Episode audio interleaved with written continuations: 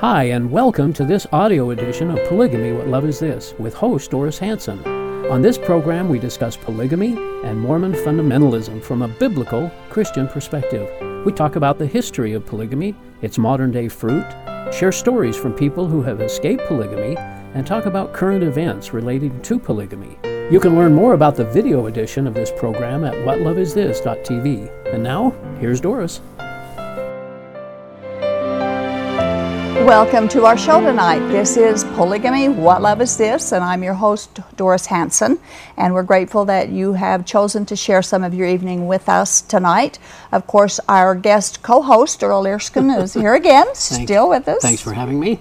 And uh, together we plan on bringing you some information that we hope will be helpful to you and also that you will enjoy listening to. It's been an interesting study to get this particular show out tonight. Yeah, it is. You know, um, both Earl and I have often received comments from our viewers asking various questions about our personal beliefs. Uh, some of them are courteous and they're from genuine seekers of truth, but then others are often belligerent and challenging and accusing, even Yes. threatening. Many of them will advise us on how they think that we should be doing this show, and this is most likely because we are treading on many toes when we use the Bible. Most people are offended with biblical truths. If anything, the Bible does offend people, especially those whose beliefs contradict what the Bible teaches or when it tells them that what they're doing is a sin.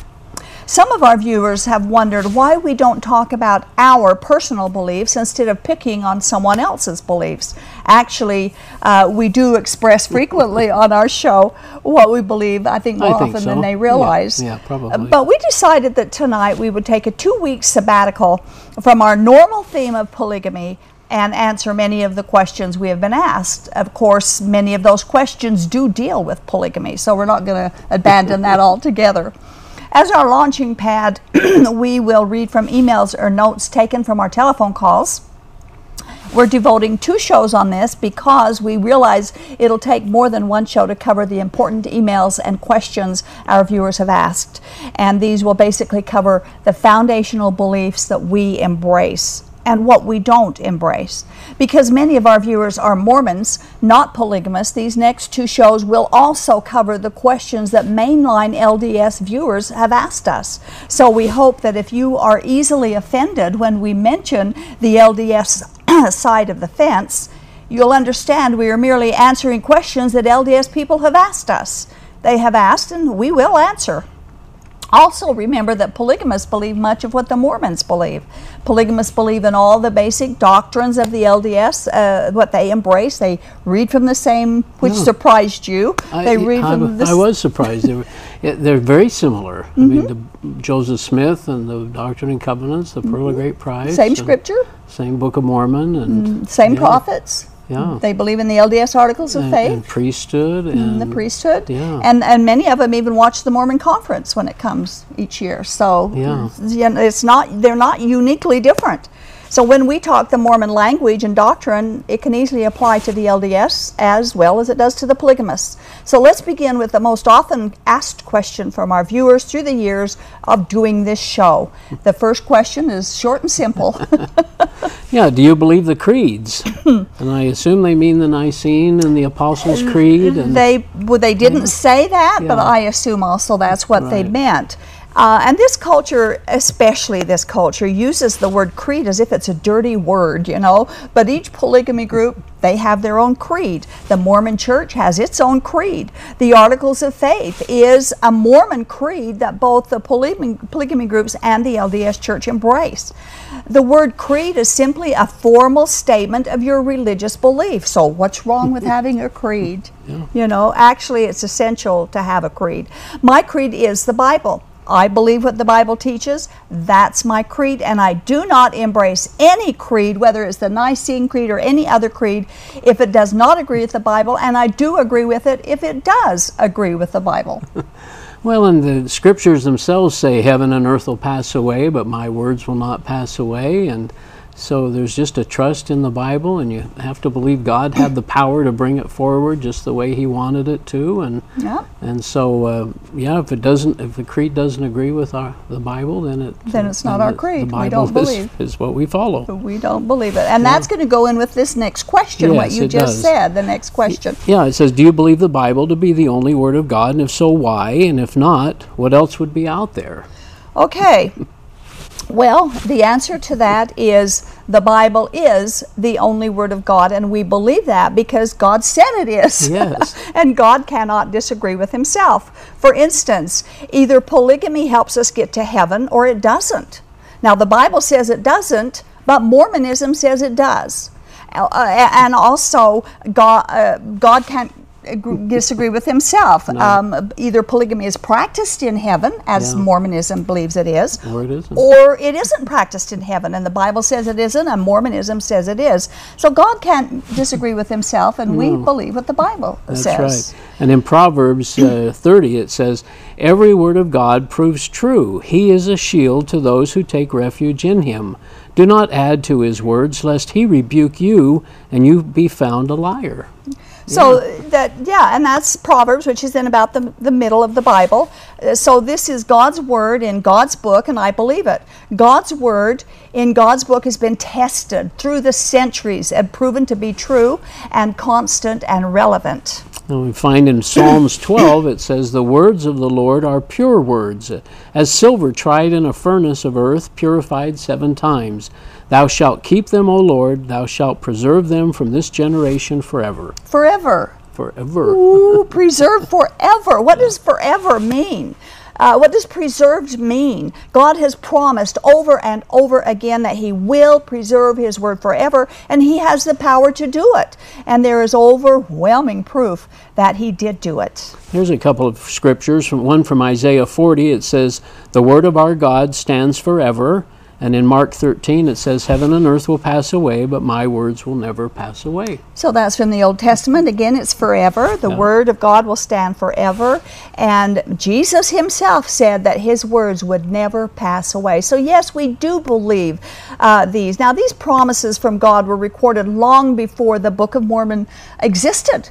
And so the Book of Mormon cannot be included as being the Word of God. I think that's an interesting point because uh, the Bible was here first. So anything that came along from Joseph Smith or the Book of Mormon should be matched up against what the Bible already tells us. The and if it's different. Mm-hmm. if it's different, then then it should be really investigated and determine why is it different, Mm-hmm. and it should be thrown out if it doesn't agree with the Bible. Right. And the Mormons have turned that around. Yes, they have. They've got They've the made Book the of Book of Mormon, Mormon the standard. and then they make the Bible match their doctrine. Right. Very right. strange. It, it is very strange. And in 2 Peter, we read this, chapter 1 Above all, you must understand that no prophecy of Scripture came about by the prophet's own interpretation. For prophecy never had its origin in the will of man, but men spoke from God as they were carried along by the Holy Spirit. So the Holy Spirit is the producing force here, and and it is through the Holy Spirit that the Bible uh, was written as He worked with the men that God chose to write down what He wanted them to write. Now, to accuse God of allowing His word to become lost or corrupted is to accuse God of lying to us. You may not know this, but God cannot lie. It's impossible for God to lie. He has the power to do just exactly as He promised to do, and He did it. And He testifies many, many times that His word is pure, unchangeable, and more valuable than gold, silver, or anything else in this world. His word includes the entire Bible, cover to cover, every word, every sentence, every command, and every promise. So the answer to the question is yes, we believe the Bible to be the only word of God, and that's why we believe it. And the fulfilled prophecies that Amen. span a period of time f- further prove that God was working with Israel and then later worked with Gentiles and he fulfilled the prophecies of Jesus coming and how Mm-hmm. he fulfilled prophecy. Um, it's, it's just a standard we hold And, to. and the fulfilled prophecy is a good point because there was over 300 prophecies of Jesus' first coming, of his birth, his, His life, birth, his death, his, His resurrection. and all the yeah. Over 300 of them, and every single one of those prophecies was fulfilled precisely. yeah. Now, all the other prophecies about his second coming and all of the rest, what do you think the chances are of them being fulfilled precisely, too? Sure, expect so it to it's happen, proven to be true just by fulfilled prophecy. Yeah. So the next question Now, our next topic How does God speak to you and let you know what is true and correct? Well, this is directly related to the last question about the Bible being the Word of God. Everyone speaks with words. Whether we say it, or sign it, or type it, or write it, we use words to communicate. Now, the Bible is God's Word to humanity. God speaks to me through His Word. And we have Scripture, John 1 1 through 4, talking about the Word. In the beginning was the Word, and the Word was with God, and the Word was God. The same was in the beginning with God. All things were made by Him, and without Him was not anything made that was made. In Him was life, and the life was the light of men. And in John 1:14 it continues, and the Word was made flesh and dwelt among us. So we have in these verses that Jesus was the Word of God, the Word was God, and the Word became flesh. Now, he communicates with words, right? Right. So this is saying that Jesus is God who came and revealed God to us and taught us through words. And we have those words and actions of God recorded in His book, the Bible. So God speaks to His people through His Word, the Bible. It covers every choice or decision or principle in life that I personally have ever needed and clearly teaches God's way to eternal life. The Bible speaks to every false doctrine that man can come up with.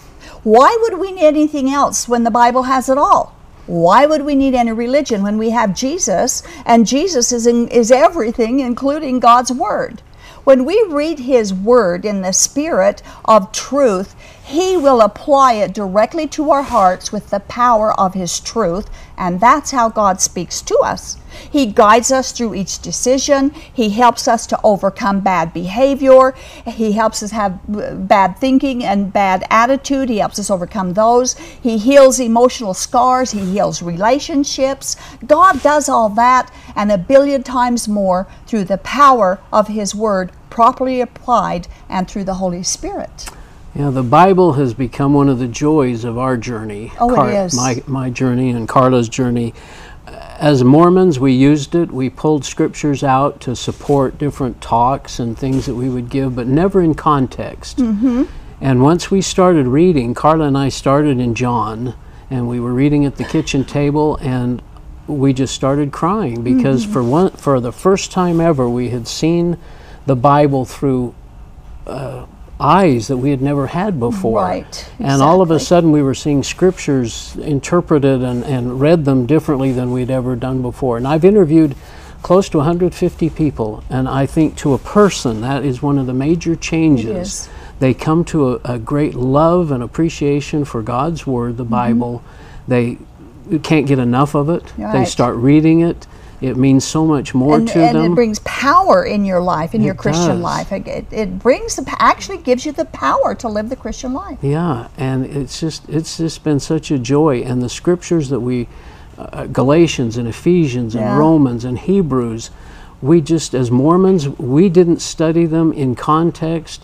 We use scriptures, uh, we pluck them out, and we don't use them in context and misinterpret them, and um, that's Yeah. been a real joy to, It- to trust in the. Bible. It is. It's, it is absolutely wonderful. I'd be lost without it now. I thank God for His Word every day. Yeah. Okay, the next question, which is our longest answer. Okay. Was Christ resurrected? Did he show his body to his apostles and eat with them? Does he still have that body of flesh and bone? And if not, where did it go and why would resurrection be so important? Well, was Jesus resurrected? Yes, of course he was. Did he show his bodies to his apostles and eat with them? Yes, he did. The Bible's clear that Yeah, this very happened. clear. Does he still have that body of flesh and bone? Yes, he does. We read from Acts chapter 1, verses 9 through 11 for that. And when he had spoken these things while they beheld, he was taken up, and a cloud received him out of their sight. And while they looked steadfastly toward heaven as he went up, behold, two men stood by them in white apparel, which also said, Ye men of Galilee, why stand ye gazing up into heaven?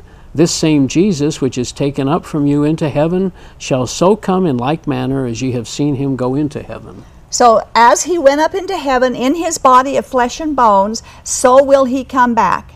The clouds hid him from sight, and he's going to come back on the clouds, the Bible tells us clearly. That's what this said. So, yes, he will return just as he ascended in his body of flesh and bones and on the clouds of great glory. Now, why would the resurrection be so important? That was one of his questions. Yes. He asked these questions as though somehow we have said sometime that we don't believe in the resurrection. But we have mm-hmm. never ever said or even hinted that we don't believe in the resurrection. But the resurrection is not salvation, and that is one of the main problems with Mormonism. Mormon doctrine teaches that everyone will be saved because everyone will be resurrected. But that is not what the Bible teaches. It is not what Jesus taught. And I have literally had dozens of Mormons tell me this. So this it's has got to be what they're believing. Of what's saved. Uh-huh. Mm-hmm. The resurrection is important because of Jesus' resurrection, sin and death have been defeated. Now, God created us to live. The original creation was life, not death. But the devil interfered and tempted Eve to sin, and then Adam sinned, and they both died spiritually on the spot. They later suffered physical death. Death was and is the penalty for sin. Yeah. And we read this in Genesis chapter 2.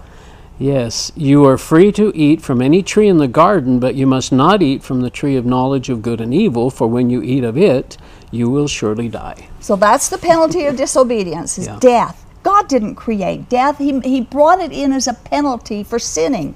Our bodies are subject to death because we sin. And death still, all these centuries later, death is still the penalty for sin. The Bible tells us that all have sinned, and so all will die. Although Jesus never sinned, he died for our sins.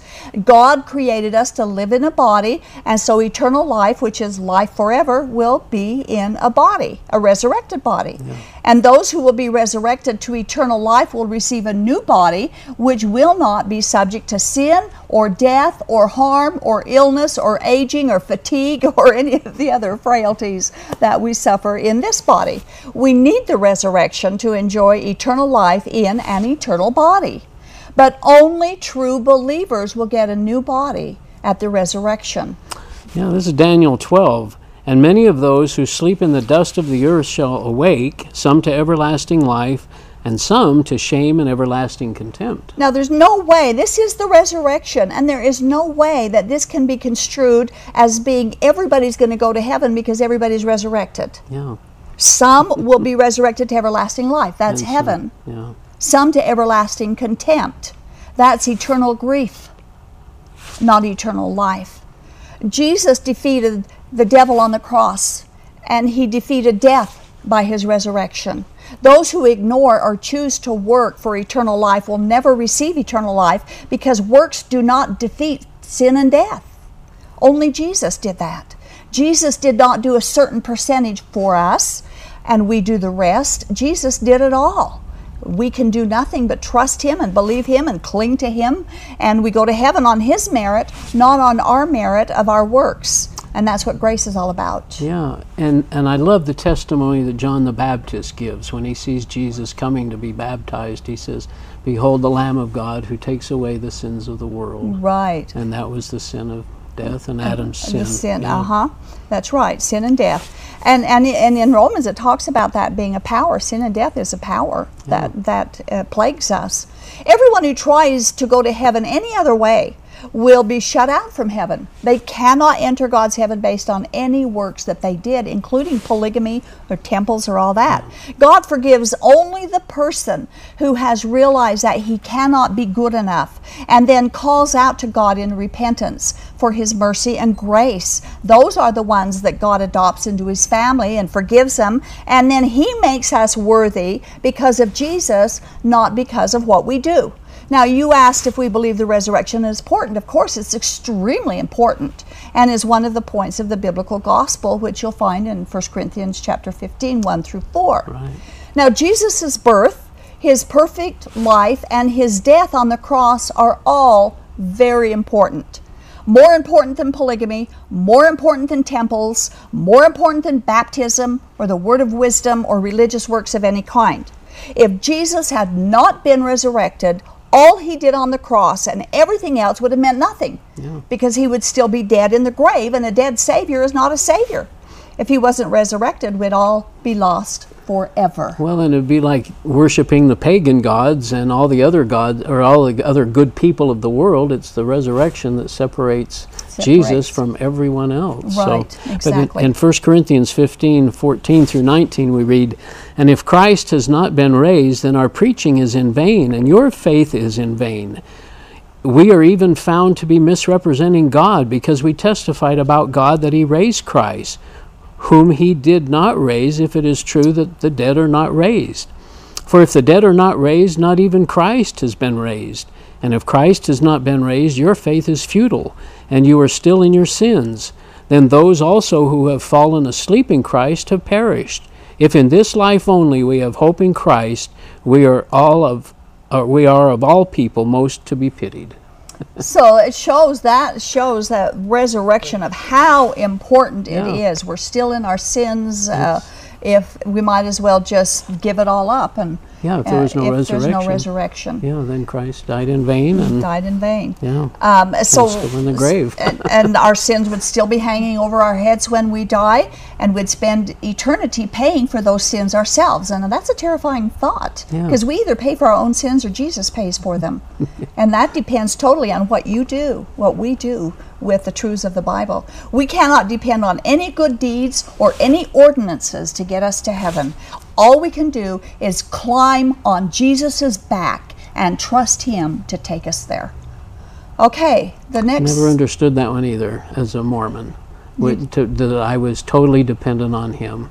It was I was saved by grace after all I could do. after all you could Yeah, do. had to be married in the temple. Had to be, had to pay my tithing and keep the word of wisdom and do all those things in order to be saved. And polygamy adds that whole other layer that you have to do that in order to be saved. It, it Uh-huh. and in fact, Christ it's the most doesn't do important. enough. It's the most important layer to the polygamist, to the fundamentalist I'm sure it polygamy is. is. Yeah. Yeah. In fact, that scripture, blessed are the pure in heart, for they shall see God, Mm-hmm. just always was so powerful to me because all these good people that I knew who were Christian and uh, they were pure in heart, they were good people. Hmm. And yet I felt sorry for them because they hadn't been through the temple, they hadn't Yeah. been baptized. I just figured that we'd take care of it during the millennium or something, yeah. and didn't. Tr- it wasn't ever about Jesus. No. You know, you don't No, it's turn your your life to. Jesus. Yeah, it's all about your works. You have to join the church. You have to It's all about the church, Work, yeah, yeah. for sure. The church is the mediator rather than than a Jesus. Yeah. Okay, our next question. Do you believe your spirit existed before you were born? And if not, how does that how does something become eternal out of nothing? Well, this question is based on a false premise here because he says, How can something become eternal out of nothing? Well, first of all, our spirits are eternal only in reference to the future, not the past. And besides that, God can do anything He pleases. Okay? God is eternal, right? and God is the one who's eternal. Now, we did not pre exist in eternity past, but will continue to exist in eternity future, either in eternal bliss or eternal grief. The Bible is clear that we did not exist before conception. And Ephesians chapter 2, verses 2 and verse 5 tell us that we are all spiritually dead until or unless we are saved by God's grace. And for those who prefer to believe Joseph Smith over Jesus, Joseph Smith did not alter those verses in Ephesians. He left them the same. We're spiritually dead until we're born again. And then Zechariah, we Yeah. have a verse in Zechariah that tells us Chapter 12 Thus declares the Lord, who stretched out the heavens and founded the earth and formed the spirit of man within him. That's when the Spirit is given, is at conception. He Yeah. forms that Spirit in us at conception. And Joseph Smith's revision of the Bible did not change that verse either. No. Now, there's a scant, very few ver- Bible verses that people will use and misuse to say that we pre existed. But according to Jesus, we did not pre exist. And I believe Jesus. 1 Corinthians 15 is a good verse. Yeah, verse 46 Howbeit that was that was not first which is spiritual, but that which is natural, and afterward that which is spiritual. Now that's easy to understand. We don't have to explain that, and you, we, it's not misinterpreted. And we might also add that Joseph Smith's revision of the Bible supports there is no pre-existence. This is how Joseph Smith wrote that verse. Yeah, this is the Joseph Smith translation of that. Howbeit, that which is natural first, and not that which is spiritual, but afterwards that which is spiritual. So even Joseph Smith doesn't believe there was a spiritual pre-existence. Joseph Smith consistently, however, contradicted his own twisted doctrines, and this is merely one good glaring example of that. Jesus is the only person who pre-existed before he was born. We read that in John. John 8 You are from below, I am from above. You are of this world, I am not of this world. And you know, this makes God so much more glorious and wonderful.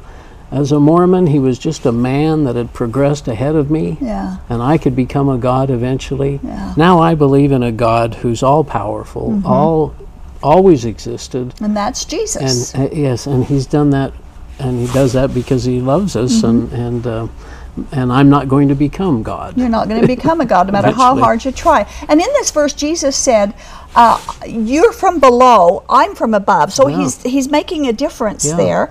And if if if we're not from above, then we didn't pre-exist in heaven before we came down here. No, now, there's a lot of verses in John that will, by the way, back Yeah, this up. Earthly and yeah. Uh, from below means not from above. That's what it means. And we did not come from heaven. Jesus did come from. We have another one in 1 Corinthians 15. Yeah, the next couple of verses. The first man was of the dust of the earth, the second man from heaven. As was the earthly man, so are those who are of the earth. And as is the man from heaven, so also are those who are of heaven. So Jesus is saying that man was of the dust Yeah. of the earth, which which goes right back to Genesis chapter one, and we're not from heaven. We did not pre-exist, and Joseph Smith's Bible also agrees with that. Okay, the next. Okay. Question. Do you believe in prophets and apostles? And if not, why not? Paul taught that they were necessary and vital to the foundation of the gospel. So here we have another. It's a valid question, but it's on a false premise because Paul did not teach that the way he said that it was taught. He did teach this kind of thing, but not the way this man has said that it that he taught it. Now, over 2000 years ago, the foundation of the gospel was laid. We do not need contemporary living prophets. Jesus Christ is the living prophet for these last days, and no one is equal to or greater than Jesus. So if we've got Jesus, we need nothing or no one else. There is no one who can mediate between us and God except Jesus. Yeah, We've First Tim- verse on that. First Timothy is very clear about that. For there is one God and there is one mediator between God and men, the man Christ Jesus. Only Jesus can mediate God for us. No church, the Mormon church, the polygamy group, no, no you don't need to go to your bishop or your priesthood holder or leader or your polygamy group leader or pro. None of them can mediate for you your relationship to God. It's impossible. God rejects any mediatorship. The viewer claims, the, who asked this question, that the apostles and prophets are the foundation to the gospel. Of course, he's referring to the Mormon gospel, not the biblical gospel. Now, the foundation of the biblical gospel is the cross and Jesus' death on the cross. We read from 1 Corinthians 3:11. For no one can lay a foundation other than that which is laid, which is Jesus Christ. So no one can lay, no nobody, no apostle or prophet can come and lay anything else. It's already been laid. It's been laid and it is Jesus. Yeah. Okay, that's very clear. So there's no new gospel. There was no restoration. There was no needed restoration. The true foundation was laid 2,000 years ago, never lost, always remaining, nothing new needed, no new foundation ever required. The foundation is Jesus Christ and his atonement on the cross and only on the cross. Now, Jesus' apostles already laid the foundation through the gospel message, and believers now build upon that foundation. That's what the Bible teaches. No restoration, because the foundation is permanent and unchangeable. We no longer need or are required to have prophets and apostles. Hebrews 1 1 and 2. This has turned out to be one of my favorite scriptures. It is. in the past, God spoke to our forefathers through the prophets at many times and in various ways. But in these last days he has spoken to us by his Son, whom he appointed heir of all things, and through whom he made the universe.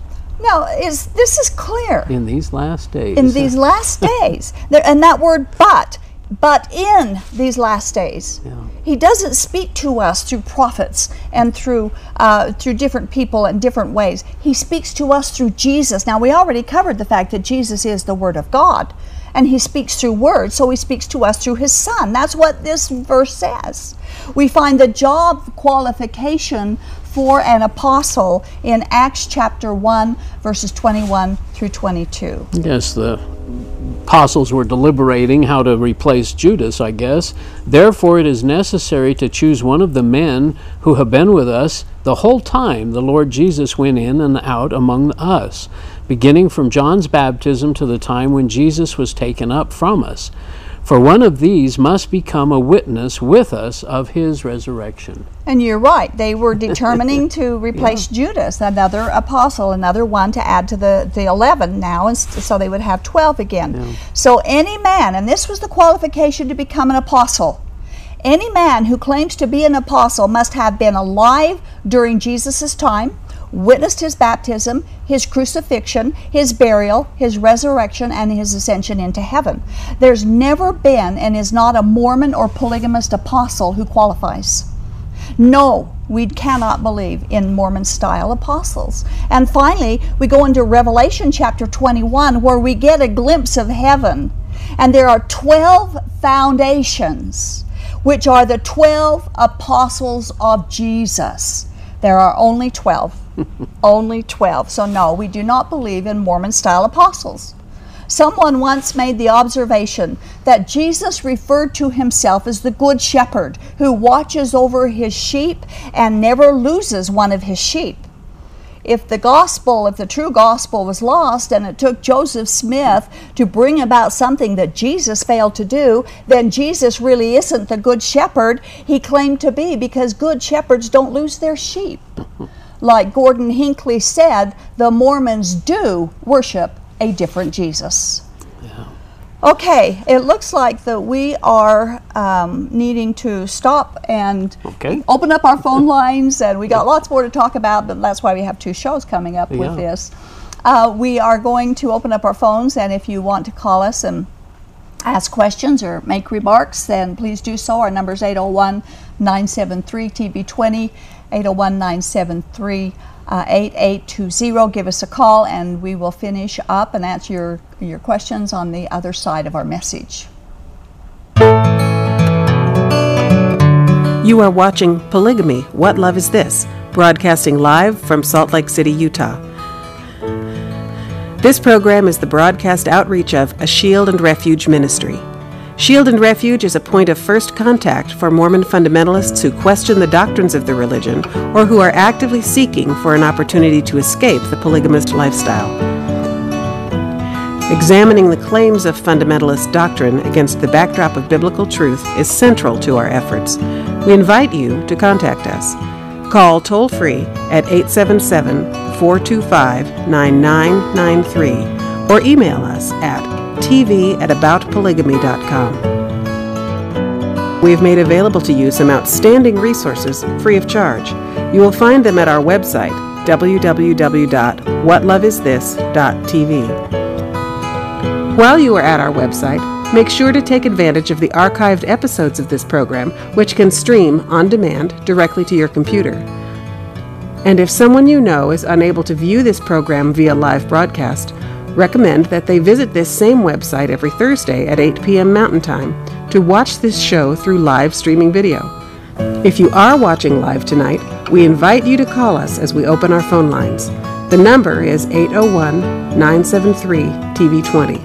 That's 801 973 8820. Now, back to Polygamy What Love Is This? with our host, Doris Hanson. Welcome back to our show. This is Polygamy What Love Is This? And with our co host, Earl Erskine, we are talking about what we believe. Yeah. Because people constantly ask us, to stop preaching against what others believe and tell them what you believe. So I hope that they're Hope they're getting the message. getting huh? the message tonight. So that's what we're doing. Although our next question deals with polygamy, um, because we get a lot of questions about polygamy. But we do have a couple of phone calls coming in. So we will take uh, line one first. Jim from West Jordan is calling. Hello, Jim. Hi, I'm really enjoying your discussion and topics today. I wanted to ask about the first question. I didn't see the very beginning of the program. Could you uh, briefly tell me how you came to have these subjects? Well, uh, we just mentioned that uh, we have a lot of people who ask us uh, to to explain what we believe. We come very frequently on this show and talk about early Mormonism and how they've misused scripture and how they've come up with their own scripture to to make polygamy a good and, and right thing to do. And so we've discredited uh, or have tried to discredit Joseph Smith and Brigham Young and and any current modern day prophets who believe anything other than what the Bible teaches. And so this And so my question is about the, the first subject. I've had a, a similar question that I was trying to understand about some of the different denominational groups. You know, why did did uh, human beings die at all? Uh, what what what was the reason for the death? But I, I wanted to ask Earl and yourself as well. Um, there, there are those in the LDS believe that they were immortal in the garden, undiable. I don't believe that way. I don't believe that's the mainline or center of the line Christian viewpoint. No, that's not Um, biblical. Mm-mm. That's the Bible does not say that at all. Uh, they, it, they would not have died, but they're not immortal in the sense that um, that the the Mormons teach it, because they teach it that they had to sin in order to have children. They had to become mortal in order to have children. That's not true. They could have had children in their um, in the original state that God created them. They would not have died. They wouldn't have died because they weren't sinners yet. Yeah, yeah. I, my understanding is that they were in close contact and association with the source of life, the living God Himself, and that His Spirit clad them over. You know, His Spirit sustained them, and it wasn't that they were immortal in and of themselves. Uh, Right. Earl, do you know? Uh, is, is there any other uh, Middle Ages group that uh, might have taught that they didn't have blood in their in their veins and that they were immortal, or is this unique to the Smith family and the the, uh, the mystic Christianity that comes out of the royal families of Europe? I, I have no idea where it originally came from. I, I do know that from studying a lot of early Mormonism, they just made up things. Whether this is one of them that they made up, I have no idea. You're know? saying that they believed that they didn't have blood in their veins and that I guess after they sinned, then the blood came in? That's what Yeah, some that's, of that's what I'm getting from uh, the the LDS website. Yeah. Uh, uh, in, in fact, I've been doing searches online for information about uh, you know belief in the Garden of Eden, and the first thing you get is a lot of LDS headings that, uh, that will say they, they they were immortal, they didn't have blood, they couldn't have children or happiness, and Yeah, so it's, it's like a big fairy tale. Yeah, it like, You know, somebody can make up whatever they want. They couldn't drink water, they couldn't dance. You know, I, I, I'm wondering if there's anything that you've ever seen besides the LDS that No. somebody had, had I personally and haven't. before that. I No, haven't either. I haven't. no. Maybe a viewer will call in, Jim, and uh, if they have heard of it before and, and tell us, but I haven't heard of it. Well, sure. I enjoyed the program today, and thank Okay. you so much. Thanks, Thanks, for calling. Jim. We appreciate your call. Okay, we have on line two Robert calling from Provo. Hello, Robert. Hello, You're on the air. thank you. What's your question? Uh, my question is, how come we don't hear more from you and from other Mormons? That uh, in the Book of Mormon, uh, the book of Jacob, in chapter two and three, it, it says that uh, um, uh, polygamy is an abomination. How Right. much more clear can you get? That's, and we've talked about that many times on this show, and you are exactly right. How much clearer can it get? Did you, uh, know you've read Do Jacob, have an excuse? you've read Jacob 224, it sounds like. Have you also read the introduction to section 132? And then the first verse in section 132 in the Doctrine and Covenants that refutes that comment. Oh, I that- see. Well, you can. Then God may change his mind. I guess. Well, he, he made it okay for David and Solomon to have concubines. Yeah, it was So- an abomination in the Book of Mormon, but it's a justification in Yeah. the Doctrine and Covenants. And it just shows again that Joseph Smith changed his mind and changed his doctrine, which he did on a number of occasions on a number of issues. So Mm-hmm. Yeah. it's it's something that Okay, needs to be discussed. But that's a good point. yeah, it is. It's a good question. I because I, I just couldn't understand how you could d- debate that. But okay, Doctrine and Covenants, you can cover yourself with something else. Um, and then this, another one was um, um, mental block uh, is Joseph Smith. We we have the uh, the um, scrolls uh, uh, from the uh, The Book, Book of of Abraham. Abraham. Yes. And so we can compare what is the translation, the correct Yeah. translation of the Book of Abraham. And of course, Joseph Smith made that one up. And Yep. it always goes back to inspiration. And Emma Smith, I read her book, The uh, Elect Lady, and uh, that makes it clear, and it must be clear everywhere else, that the translators are the ones that are the scribes to Joseph Smith when he was supposedly translating. He didn't translate. He Right. used inspiration because he put his head in the hat and looked at a seer stone. right. So to call it a translation is incorrect. And why don't they, if you're investigating churches and you want to become a good Mormon, wouldn't that be a huge stumbling block? Well, it should be.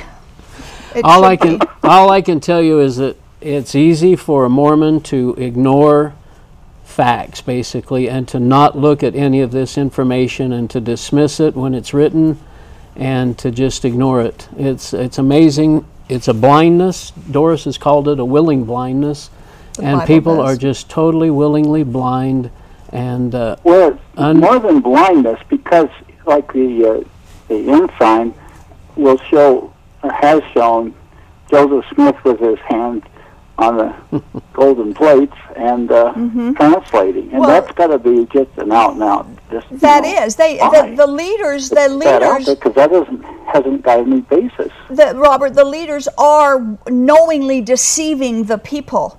And some of them have said, we know it's wrong, but the people need us, so that we're, we're going to continue doing it. That's true. I've heard people say that, and I've heard of people who've said that. But they do. They knowingly are deceiving the people. That's both in Mormonism and in the polygamy groups. And what happened They need to be called to Did count. anything ever? I mean, they went out there and they they could not defend the Mormon Church to the Swedes, and so whatever happened from that? I mean, what was the first part of the question? Have questions, or do they think that it's all resolved now? They don't think they have to defend. I'm, my understanding is they don't have to defend um, the question. Their I think- religion. Stories I think the church talking about on on your program. I think the church allows the professionals, the professors, the intellects to debate and to search and to study. The church won't come out and you, I'm sure we didn't hear about anything of this in general conference about the papyrus or the book of Abraham. I doubt that was talked about. They're not talking about Joseph Smith much now, it sounds like. I don't know. Well, I think you two are wonderful, and uh, I watch your programs all the time. And, Thank you. And uh, Doris, uh, I think uh, we both got born again at about the same age. I was 43 when I was born again. So was I.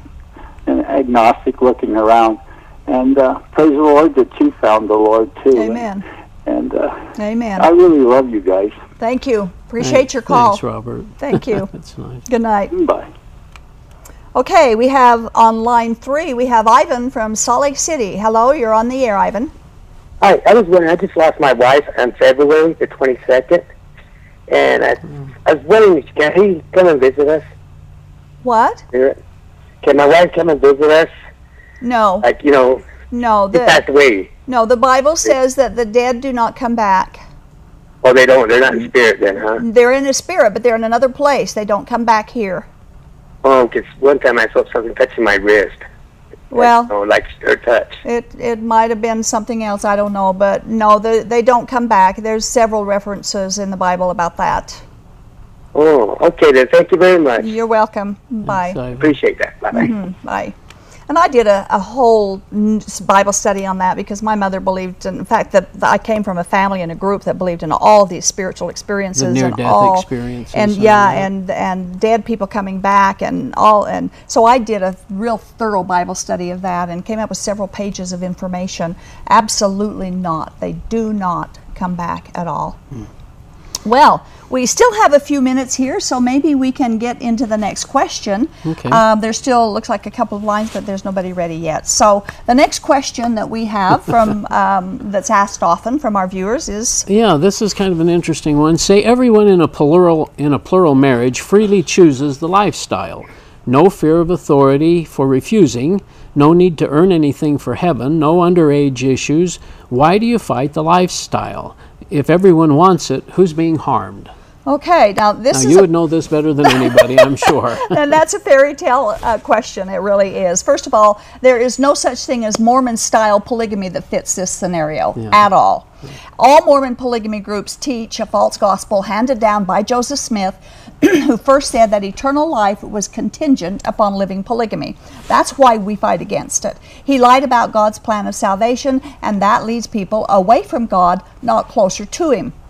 Now, we're not here to fight against every moral problem of this culture, but we are focused on breaking into the brainwashed mindset of all those in Mormon polygamy groups who practice polygamy because they believe in Joseph Smith and because he said God said to do it.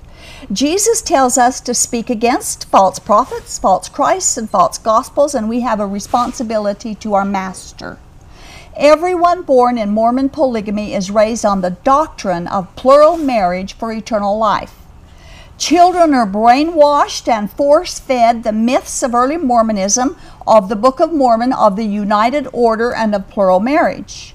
Young girls who are married off into polygamy have little or nothing to say about their life, and they need to know that God saves only through Jesus Christ, not through polygamy, or through their polygamy group, or through the Mormon church. Jesus Christ is the Savior, and He does the saving of our souls. 100% His saving works, and 0% ours or a church. If I had known that when I first escaped from the Kingston polygamy Yeah, group wouldn't that have made 25 life years ago, what a life- difference. would have made life better for you. Uh, yeah, and we want people in Mormon polygamy to know what I didn't know then. We want them to get into the Bible and research these things and find out for themselves and discover the joy in life that only God can give us.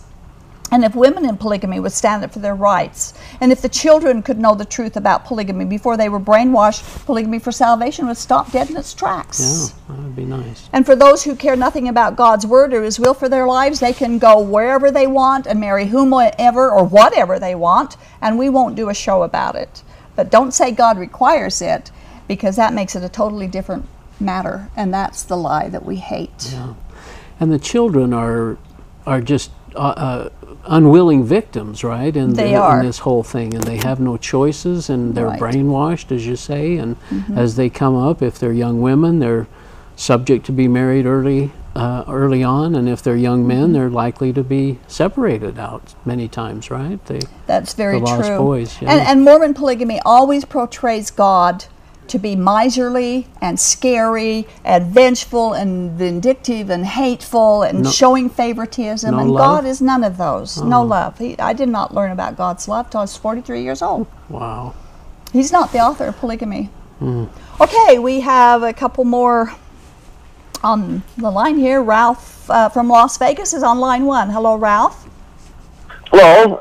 Yes. Um, just this week, the church came out admitting that there are four versions of Joseph Smith's first vision. There's actually nine. Yeah, I think it's seven or nine. That's true, but yes. That may be. I think they mentioned four, and it came on the Deseret News. Uh, as what do you think of the fact that the church is coming up and sort of admitting that there are these kind of discrepancies?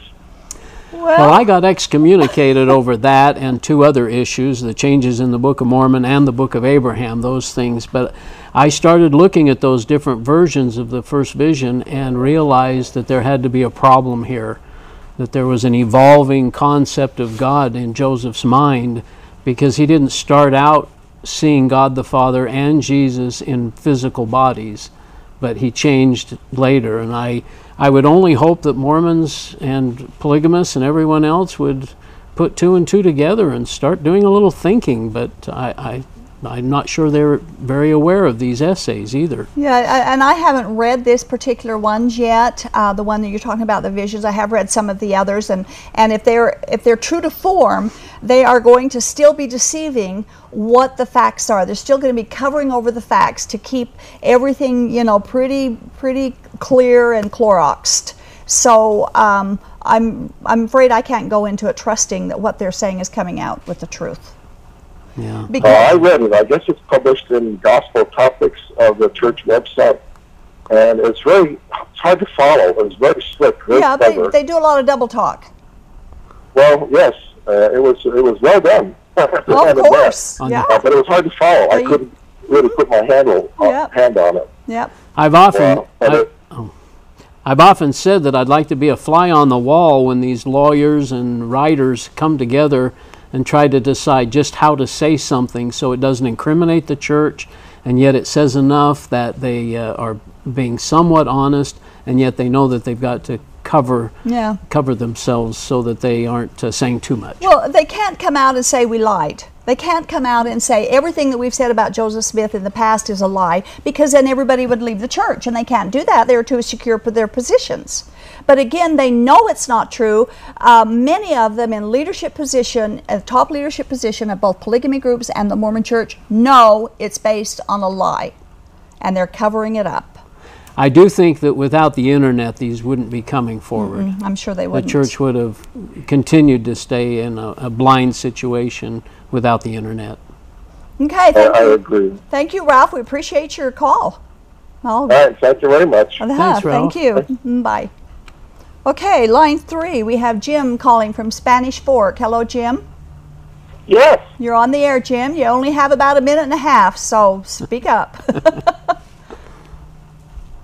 Jim, yes. Hi, Doris. Hi. Uh, appreciate. uh, you need to turn your All right. TV volume down, Jim. Okay, I appreciate your show. Thank you, Doris. I appreciate your show. My mother, my mother, that's 93 years old. I've got her watching your show, and she is just Oh, good she's all worried that she's going to mess you if you go on if the TV takes you off. And I, my question is, uh, the Mormons don't take the cross as very serious. They use the Garden of Gethsemane as a way that Christ atoned for our sins, and they completely leave the cross out of uh, the atonement, which is basically I can't figure out why they would do that. I mean, I know they say that's just the place he died, but the fact is that's where he atoned for our sins. That's right.